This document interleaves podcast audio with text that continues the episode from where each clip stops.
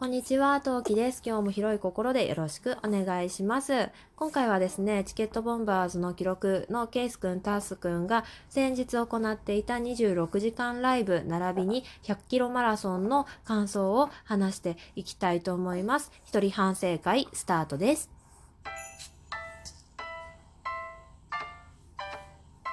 何名？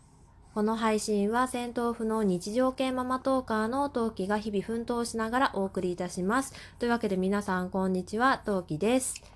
はい。皆さん、えー2月の20日の、えーチケットボンバーズの記録、ケイスくん、タースくんの26時間ライブ、えー聞いていただけたでしょうかって私は一体どの立場から言ってるんでしょうね。26時間マラソン聞きに行きましたか？はい。えー私はですね、20日の、え4時、16時から、えー応援出演ということで参加させていただきました。で、主にはそのね、私の一人反省会をしていきたいと思っておりますが、まあ、とりあえず総括というか、私の方の総括ね、二人の総括じゃないですよ。私の総括していきたいと思います。まずですね、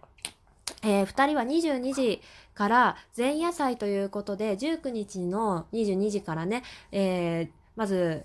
タスくんとタスくんがかな、えーとストスタートしたと思うんですけど、えー22時って、えー私の私と息子の就寝時間なんですよ。なんで、とりあえず、エアポッツじゃない、私が持ってるのエアポッツじゃない、ボースの、あの、ワイヤレスイヤホンでずっと聞いててたんで、コメントは送れなかったんですけど、とりあえずスタートから一緒にいることはできました。で、もうね、寝ないぞっていう風には、もう最初から決めていたっていう、最初から決めてたっていうのもおかしいんだけど、私が言うのも。まあ、なるべく長時間一緒にいたいと思って、いたので、えー先日から編み始めたというか、その日から編み始めようと思っていた、旦那のお母さん宛てのベストがあるんですけど、そのベストを編み始めることにしました。ただ私はですね、もう学生の頃から、若い頃からそうだったんだけど、深夜2時を回ると、眠くなっちゃうというか、深夜2時、1時半から2時までの間がすごい眠いんですよ。一番眠くって、あの、夜更かししてるとね。なので、もうここが鬼門だなって思ってて、で、でも逆を言うと、まあ、なんだろう、もう体も若くないし、なんなら次の日の予定は別に特別なかったんだけど、まあ子供とね、遊んだりするのに体力はいるわけじゃないですか。というわけで、まあ2時までで切り上げようって、2時に切り上げようっていうのをもう最初からね、思っていたんですよ。で、今回なんであえて向きになってまで向きになってたかな、まあなっていたのかな、深夜までなるべく一緒にいようと思ったかっていうと、前回の24時間マラソンの時に、深夜帯に、あの、参加できなかったんですよ。もうこれがすごい、すごいもう、本当に悔しくって、私的に。だから今回はなるべく夜遅くまで、人が減ってる時間までは一緒にいようと思って、で、もう、とりあえず、なんだろう、私が寝ててもつなぎっぱにしておけば人数は減らないじゃないですか。なんでとにもかくにもつなげっぱでいようってことだけはずっと思っていて。で、えーまあとりあえず2時まではねコメントを送りながら編み物をずっと進めていきましたね。はい、ベストの方をずっと編んでおりました。で、まあ2時になって、うんごめん寝るわって言っておやすみって言って寝て、で、えー子供の夜泣きでいつも通り、あの、下の子がまだ夜泣きをガツガツにするので、えー4時半ぐらいだったと思うんだけど、4時半ぐらいに、え1回目が覚めて、で、子供の下の子のもろもろをやって、その時に声をかけて、おはよう、一瞬起きた、また寝る、おやすみみたいなことをコメントで送り、で、もう一度布団に入りました。布団には入ってたな。うん、もう一回一眠りして、で、次に起きたのが7時半だったと思うんだけど、うん。で、7時半に起きまして、で、そこからはずっとつなげっぱで一緒に入れたかなっていうふうに思います。で、まあ、いろいろ彼らも大冒険がありましたね。本当にね。うん。すごくね、聞いててね、すごい、本当にこの年、その年で大冒険してる人っているんだなっていうふうに思いながら楽しく聞かせていただきました。で、まあ4時になって自分の出番になりましたというところでね、後半の今回の本編である一人反省会していきたいと思います。えー声をかけてもらって、えー応援の方のね、声をかけてもらって、で、ああどうしようかなっていうかあの違う参加すること自体にはすぐやるって言ったんだけどいかんせん子供がいるからその子供が途中で邪魔したら貴重なね彼らの応援時間がもったいないなと思ったので、えー、とりあえずね子供を見てくれる上の子を見てくれる人が必要だと思ったんですね、まあ、下の子が泣いちゃったところで喋り続けられるしあの授乳しちゃってっていうか口塞いじゃえばあ、口塞ぐって手では塞がないよ。そう、授乳だよ。あの、おっぱいという意味でパクってね、口を塞いじゃえばね、あのー、下の子、おとなしくなるので、まあ、下の子はいいけど、とりあえず上の子を見てくれる人を探せねばと思って、で、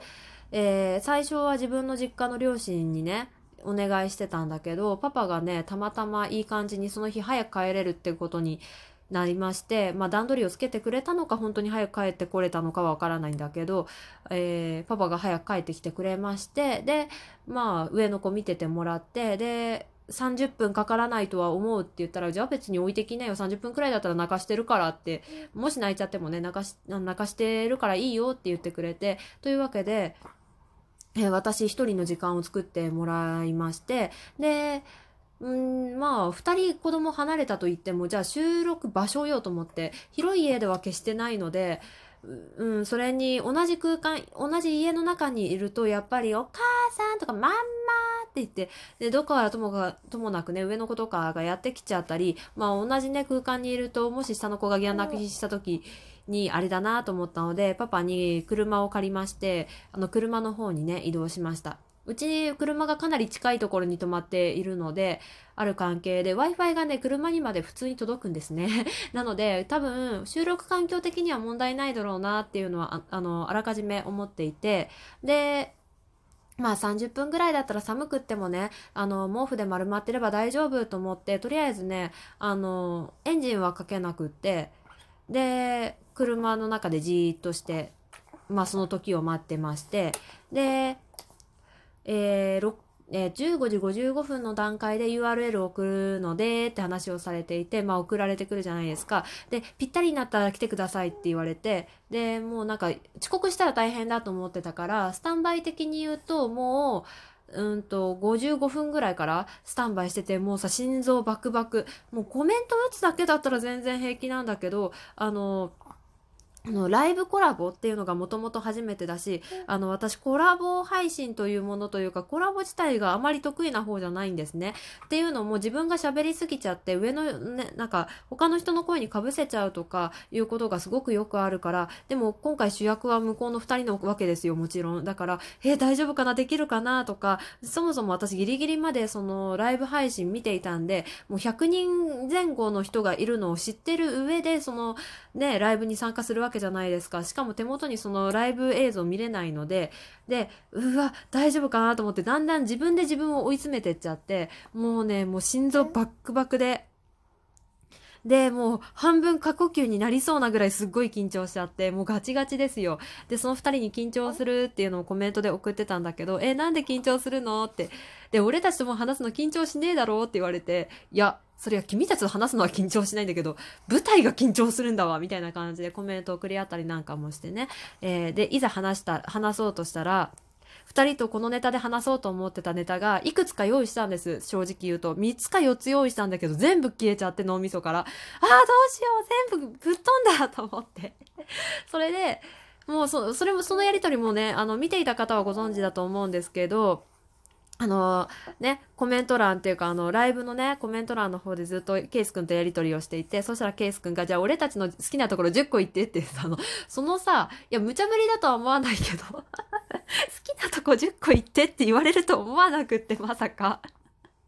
で、で、さあ、そこで新たな吹っ飛んだことへのショックと、10個言わなきゃっていうプレッシャーが乗っかって、あ、マジかと思って。言えるかなと思って。で、いつもだったら前もって10個用意しとくだったら手元にメモなりなんなり用意しとくんだけど、土壇場の10個だったから、ああ、言えるかな言えるかなってまたさらに自分を追い込んでしまって、で、ドキドキドキドキしてて、で、ラジオトークのこの使用上、ライブ配信をひあのつけた状態で、あの、ライブ配信っていうかラジオトークをつなげて、ライブ配信に参加しちゃうと、ハウリングが起きたり、まあ、なんだろう、システム上のエラーっていうか、まあ、うまくいかなくなるんですよね。なんで、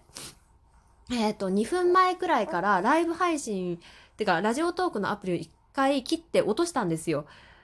そうバックグラウンドから全部あの一回全部落としてでスマホ再起動させたんですよ。そこまでやってたんですけど。だから土壇場でみんなが何を話してるかが全然わからない状況でね入ることになって。だからそれもねまた緊張しましたね。でいざ話してみたらまあ、まあ、私ねすごくあのあんまり弱小とか、まあ、長く続けてるわけ割にはね弱小とかなんですけど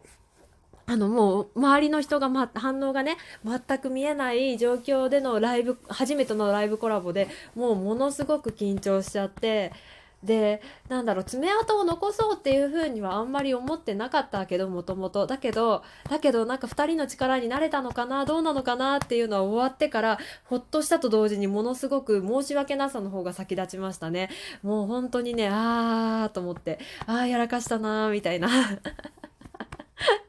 なんかもうななんだろうショックの方が大きかったですね。ああやっちゃったの方がねなんかなのでなんかこれから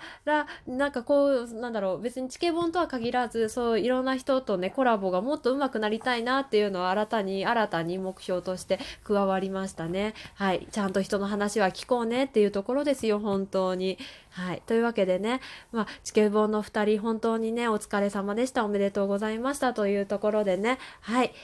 さて、それでは聞いてくださってありがとうございました。フォローがまだの方、よろしければフォローの方よろしくお願いします。リアクションボタン、ラジオトークでは連打が可能な仕様となっております。連打していただきますと、私が一人で喜びます。はい。というわけで聞いてくださってありがとうございました。次回配信でまたお会いしましょう。またね。何名？